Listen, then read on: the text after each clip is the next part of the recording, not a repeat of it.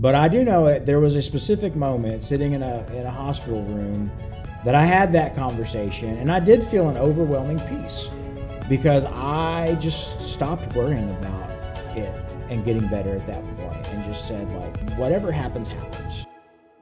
Welcome to Behind My Journey, a podcast that is for our community. In today's episode, I sit down with Paul Corder.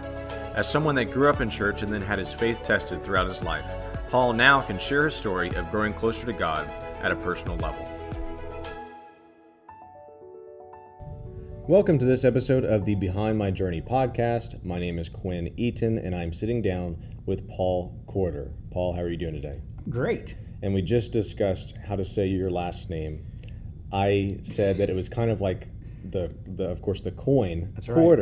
Yeah. Do you get a lot of that? Does Oh man, like, and actually, I felt guilty of that too. Like when I was a kid, like I remember writing a short story called "The Magic Quarter" and spelled it like my last name, C O R D E R. Smart. And yeah, and I got a great grade on it. Yeah. But they were like, ah, "That's not how you spell quarter." Well, it sounds a lot like it, so that, that's all that matters. But of course, Paul, a lot of people will recognize you as a member of the worship team. Mm-hmm. I'm a big fan of yours, right? You always rock the acoustic guitar. Do you play? do you play electric guitar? I, I do play electric guitar when they let me. Yeah. So it just depends. It just depends. Okay. Yeah. And then, of course, uh, we were talking earlier. You've attended Journey Church for eight to ten years, right? Yeah, so uh, started going to Journey in 2012. We had a spell where we moved away for about a year and a half, and then uh, when we moved back to Murray, we came back. So, 10 year span, 8 Mhm. years in the church. And how did you end up finding Journey Church? Was it Uh, funny story. Okay. Um, I was at a bridal expo. Um, I wasn't like shopping Uh-huh. or anything. I was actually working. My wife is a photographer, and we were at a booth um, across from Mackenzie and Brett Shoecraft, um, Yeah. who are also good friends of ours as well, um, also photographers. Mhm. And Matt and, um, I, Matt and Jen, I think were both there. And Matt at one point came over, introduced himself to me, said what they were doing, and then um, you know invited me to come. And you know also was kind of like, yeah, sure, well, yeah, yeah, that sounds great. But then um, also um, some of you all may or may not remember Wesley Hughes, who was here for um, a time. Uh, was doing a lot of production stuff, and I was working with him over at Lovett Auditorium at the time. He's like, "Man, you should come and do sound." And so I actually got plugged into Journey by uh, being volunteering on the production team, and that then they found out that I played guitar, and I was Mhm. like, "Hey, you should come and play guitar." And then I like I was on production for like a week before I was like in the band. So And then then, they after recruited that, you in, yeah, and then they recruited team. me in, yeah, as, as a guitar player. Well, I So- think everyone that att- attends the journey is thankful that you got moved from production to the worship team. Oh well, so. that sounds a whole lot better than it would have if I'd been behind a mixing board. So yeah, Gotcha. you got that going for us. Um, but of course, your story, the, the journey is an important part of your story, and, Sure. and I'm sure we'll get to that at, at one point. But uh, it's behind my journey, the full journey, not the behind my journey while I attended journey, right? so let's go ahead and get back to kind of the roots of your faith. Explain to the people that are listening, maybe how you kind of found God, how you first experienced faith, or or maybe what your church experience was like growing up. Yeah, growing up, um, I mean, I can't remember a time in my life that like I wasn't going to church. Like it was like Sunday morning, you wake up and you go to church. Um, I grew up in a small Southern Baptist church uh, in Breckinridge County, Kentucky, and you know, at nine years old, I remember um, going to a revival, right? And sitting and listening to somebody just like, and I'm pretty sure he was talking directly to me like the entire time, right? Just yelling at me, like, you know, you're you're gonna go to hell if you don't repent. And like I was nine years old, like Pretty- the vivid yeah. picture of an evangelist coming in and talking to you about hell, like I was scared to death. Like I remember that night going home, like woke my dad up at like 2 a.m. and I was just like, Dad, I don't want to go to hell. And like, know, we sat up that night, and we prayed, and you know, and, and I remember at nine years old, like two o'clock in the morning, right, like letting Jesus come into my heart. Um, and you know, going through, you know, you you get saved, and the next thing you do is you get baptized, and um, and that was for me at a young age, like that was me being a Christian was that like I had this fear but that's how I really felt as I got older and, and got like into high school and, and definitely when I got into college is that like what does it really mean to be a Christian? Right. Um, and I really never had clarity on that other than like, well, you just got to live your life like Jesus did. You got to be a good person. But I didn't really know what our church never really dug into like what that meant for me.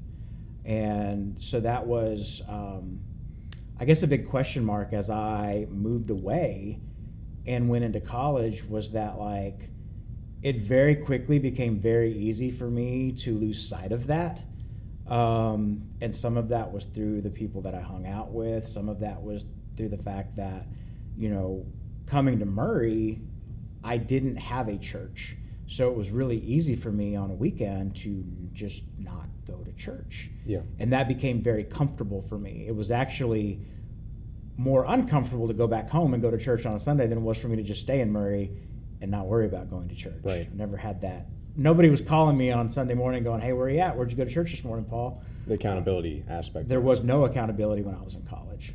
And kind of, of course, backtracking a little bit to the whole revival thing. Like that's your first, not the most welcoming introduction, but it was effective, right? it worked for it worked for this very um, yeah. very impressionable nine year old.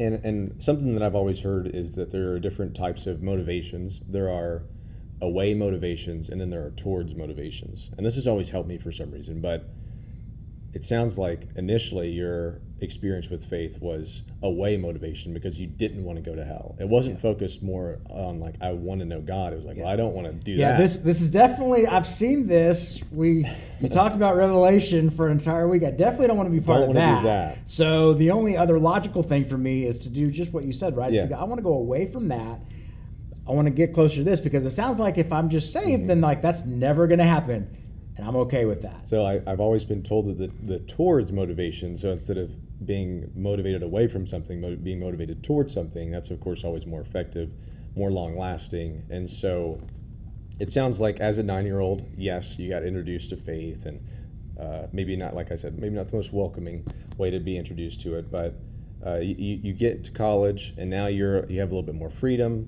and you have choices and you can say well if i want to sleep in on a sunday i can and no one's going to ask me where i was. So talk about that because that happens to a lot of people. Uh, I, w- I just graduated from, from college and so I, I understand that completely. Talk about how tough it is to go from being accountable to kind of having to make decisions on your own. Yeah well and for me too it was where i grew up in rural breckinridge county there were just things that I did not experience growing up. Um, and so you start to you start to think about things that you were taught as a kid and then you get somewhere where you know some university cultures right it's like it's just a melting pot of diversity and you start to to meet people and you start to get associated with things and you're like man, this is nothing like what my grandparents were telling me growing mm-hmm. up. Like, this is wonderful. And you start to enjoy that, and you start, but it, it makes you question everything else you were taught, right? And I thought about that from things that um, I heard growing up as a kid, and it's being like, ah, do I, do, is that right? Do yeah. I really feel that way? Is that the way we're supposed to act toward people? Mm-hmm. I'm not sure. And so, like, I want to say that in college, I almost got a little bit of a bitter taste in my mouth about church in general because I only knew church from that setting. And and it wasn't that I was being taught anything wrong, but again, it was more or less like being taught like this is bad, this is bad. We don't do this. We don't associate with this. We stay away from this um, it was almost like we are putting caution tape around everything versus like bringing the tape down and saying like it's okay to love everybody it's okay right. to um, you know I, it's just there were just things i remember like don't, don't touch alcohol mm-hmm. like was always the hot button topic and then like you get to college and it's just like it's there like that are there and you're like well is that really the thing is that the thing that we're gonna focus in on. Anyway, I'm, I'm getting off topic, but like it was really easy for me to have more questions than answers by the time I got to college. And it really shook me to the to the point that I was like, is my faith really founded? Like, do I have a firm foundation in which that I'm stepping into this new, you know, life, if you will? And the answer was I didn't. It was really easy for me to be like, ah, I don't know. I don't know. I mean, God, I know you're there, and and I and I believe you, and I believe that you love me, and I believe that you, you know, you died on the uh, on the cross to save us from our sins. But like, I don't know that I believe everything that I've been hearing growing up. Right, and so maybe it sounds like for a period of your life you were not necessarily plugged in, or you didn't really have a personal relationship with God. But of course, now you're on fire for God, and yeah at what point did that personal relationship really start to develop? So for me, um, when it became really personal, it's hard to put a date on that. The only date that I can put on it is um, April 1st of 2010. And that was when I was diagnosed with cancer.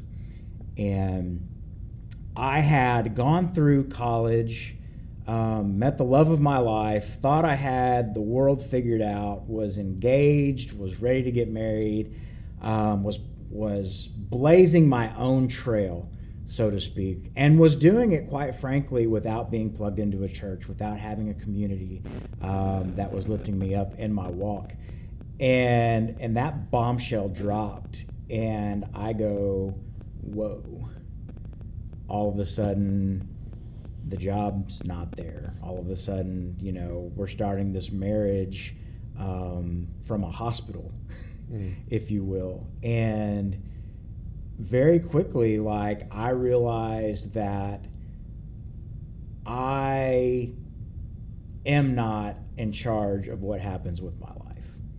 And I'm not saying that God did that. I'm not saying that I had cancer because God was trying to wake me up but I do feel like that God is very intentional sometimes and places obstacles in your path that says like, "Hey, man, like I, I'm, I'm here, like, and you're not going to be able to go through this alone." And I hate that you're going through this, but like, and, and again, whether that's right or wrong, that at the time that was the way that I took that as like, oh, this is a really big wake up call for me um, because not only was it like we went through chemo and you know things were well because we did like I went through chemo the first time and got the all clear and was ready to go and take on the world again as a cancer survivor. And then like you know two weeks before we get married like the cancer comes back and it's more aggressive this time. And then you really start freaking out and you start going like okay like the question isn't be, doesn't become like, man, like we're gonna be get gonna be able to get through this and gonna be able to do these things. It's, it's gonna be like, am I gonna get through this? Like, am I going to make it to the other side of this second diagnosis? Because when they tell you like the odds of you getting through it are less than thirty percent, I'm not a very smart person, but I also know that means there's like a 70% chance that like it's not going to work.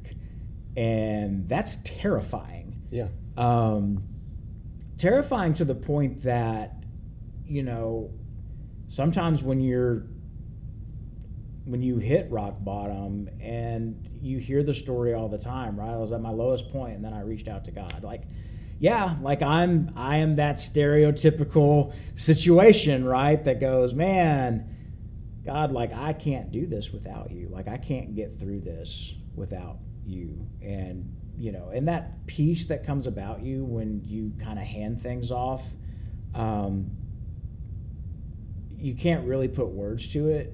But I do know it. There was a specific moment sitting in a in a hospital room that I had that conversation, and I did feel an overwhelming peace because I just stopped worrying about it and getting better at that point, and just said like, whatever happens, happens and I, you know, I can say between my family as a support system during that time, my wife as a support system during that time period, um, and then having that and, and and getting to the point where I was like, I need you guys to pray over me, like I need that, I need that extra umph, Yeah. if you will. I need you to pray over the doctors. Like I, you know, and so we got through that. It took some surgery and it took time, but like we we are at the other side of cancer now, and you know, happy to say that you know we're ten plus years cancer free, um, which is amazing. And I want to say that like that put me on the straight and narrow, and you know, from here on out, like I've just been, you know, you said on fire for God, like. Yeah, I am at that point now, but was I at that point in 2011 coming out on the other side of a cancer diagnosis? No. No, I was Right. still a work in progress because guess what? Still wasn't plugged into a church. I still wasn't, you know, doing the things. I still didn't have a community of people around me that were supporting me until, you know, fast forward to the end of 2011, where all of a sudden, you know, there was a church that was there to support us. And I'm going to tell you right now, and this is not cliche, and I'm not saying it because you're paying me to be here, because you're not. I'm not. no. You're not paying me to be here. Um, if it wasn't for getting plugged into Journey when we got plugged into, we would, I would, I can confidently say that our marriage probably wouldn't have made it much further than when we met Matt and Jen and the group. And I'm not saying that just because, like, they came in and they walked alongside us and we had these huge marital issues. No, we were a young married couple that was reeling with some trauma of like starting a marriage in the midst of a cancer diagnosis. And so it's like you never feel like you get off to the right foot. But the one thing we didn't really realize, and we knew that was uh, an, uh, possibility in the back of our minds, was that it would also lead to infertility. And it's one of those things where going through that journey of infertility and you know because we went through it at a time when we lived in owensboro away from Jordan, we were all by ourselves going through that and and dealing with that and grieving that. And it was hard. I mean if my wife were sitting here right now she would tell you it was hard.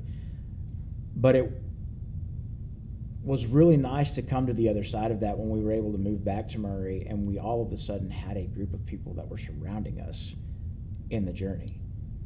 They weren't saying how can we fix it, they weren't but they were just there.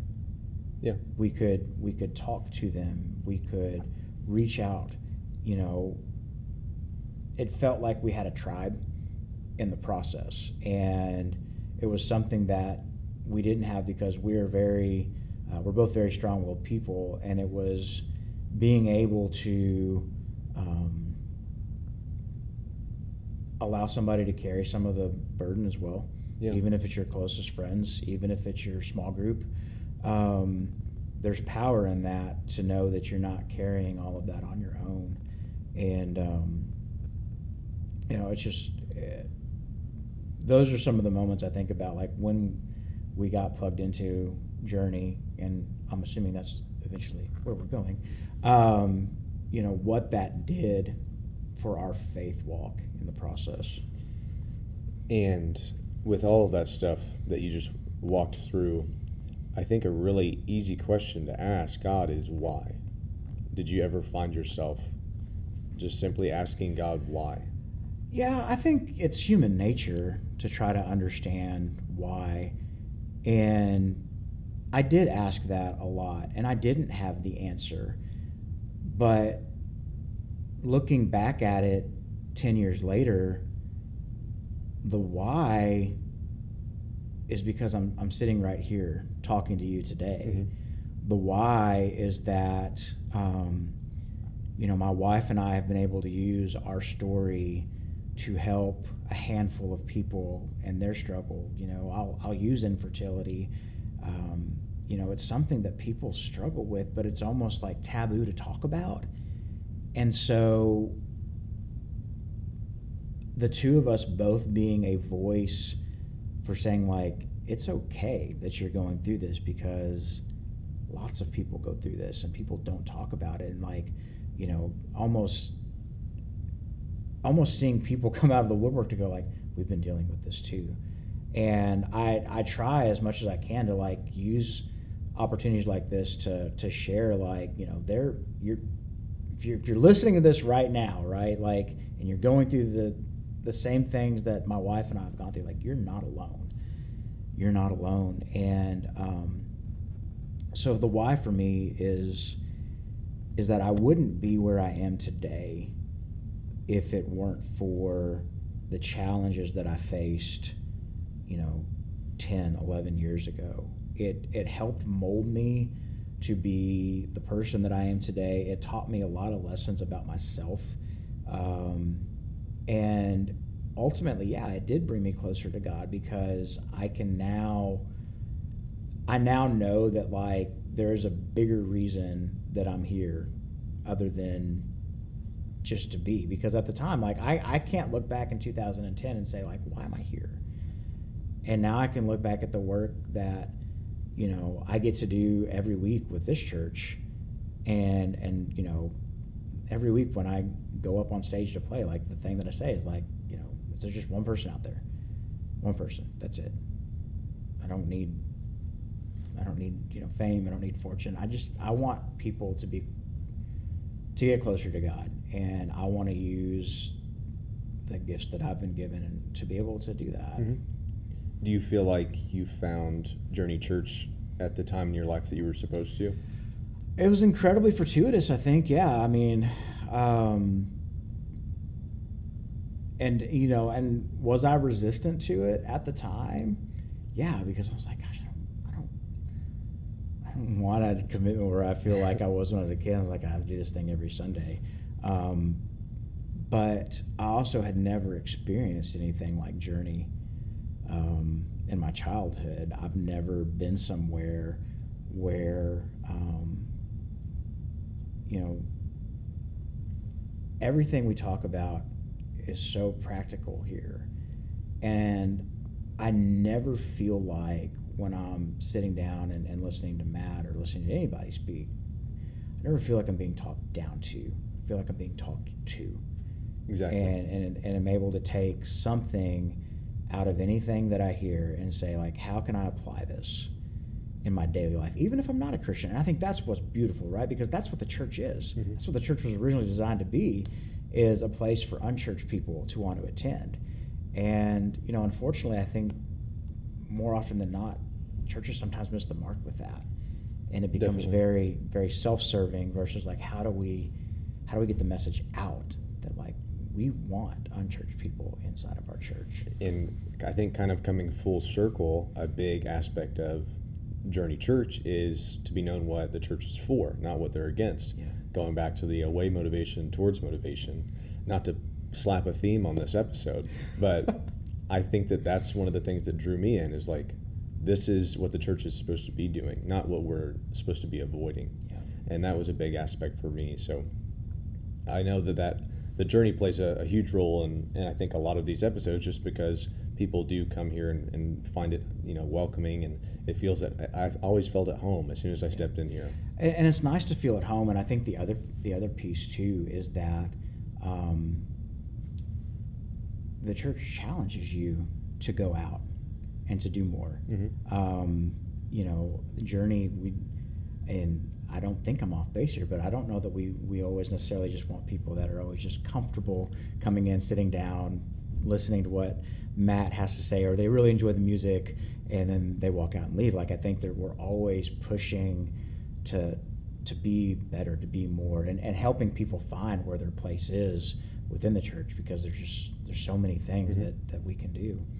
And and clearly the journey is a, a big part of your story. So you've already mentioned Matt and Jen and and even Brett McKenzie. Mm-hmm. But are there any other key people that you feel like you would you would attribute to your faith in you your know, journey? Um, our our entire small group during that time period, um, you know, gosh, a good chunk of them aren't even here anymore. But like, you know, I think about um, Sarah Jameson Wade. Like, there's just there's so many people in that time period. I mean, the entire Journey staff invest has invested in me not only um, in my walk in faith, but in me as a leader as well, right? Like giving me opportunities to lead on a Sunday, you know, um, whether it's Matt investing um, in the community are investing in me um, as a leader so that I can, you know, not necessarily use the church as a platform, but right, like, but use what I'm being taught inside the church to elevate my role and in, and in my career um, as a leader as well. As a, you know, I think, and that's the beautiful thing about Journey is that it goes sometimes beyond just what happens on Sunday, and and you know, between Jordan, Jared, like I mean, uh, if I miss a staff person, I'm sorry, but I can't think of a single staff person that hasn't um, invested in me in some way along um, along my walk as well.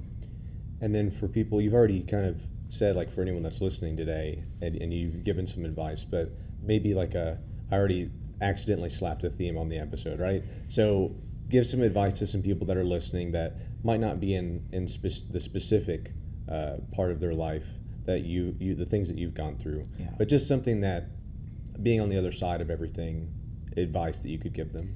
Yeah, I think the if I had to give one piece of advice, it's um, you can try all you want to make things happen on your time, but your time isn't always the best time. Uh, sometimes there is um, there's hope in the waiting, um, and I know that sounds cliche, but um, and it may not even be accurate, but there there's something to be said that when you're in the waiting and if you find that peace in the waiting, um, the payoff at the end is so much sweeter, right? Like my wife and I waited seven years, sometimes patiently, most of the time impatiently, for our first child to arrive. And there's just something next level when things happen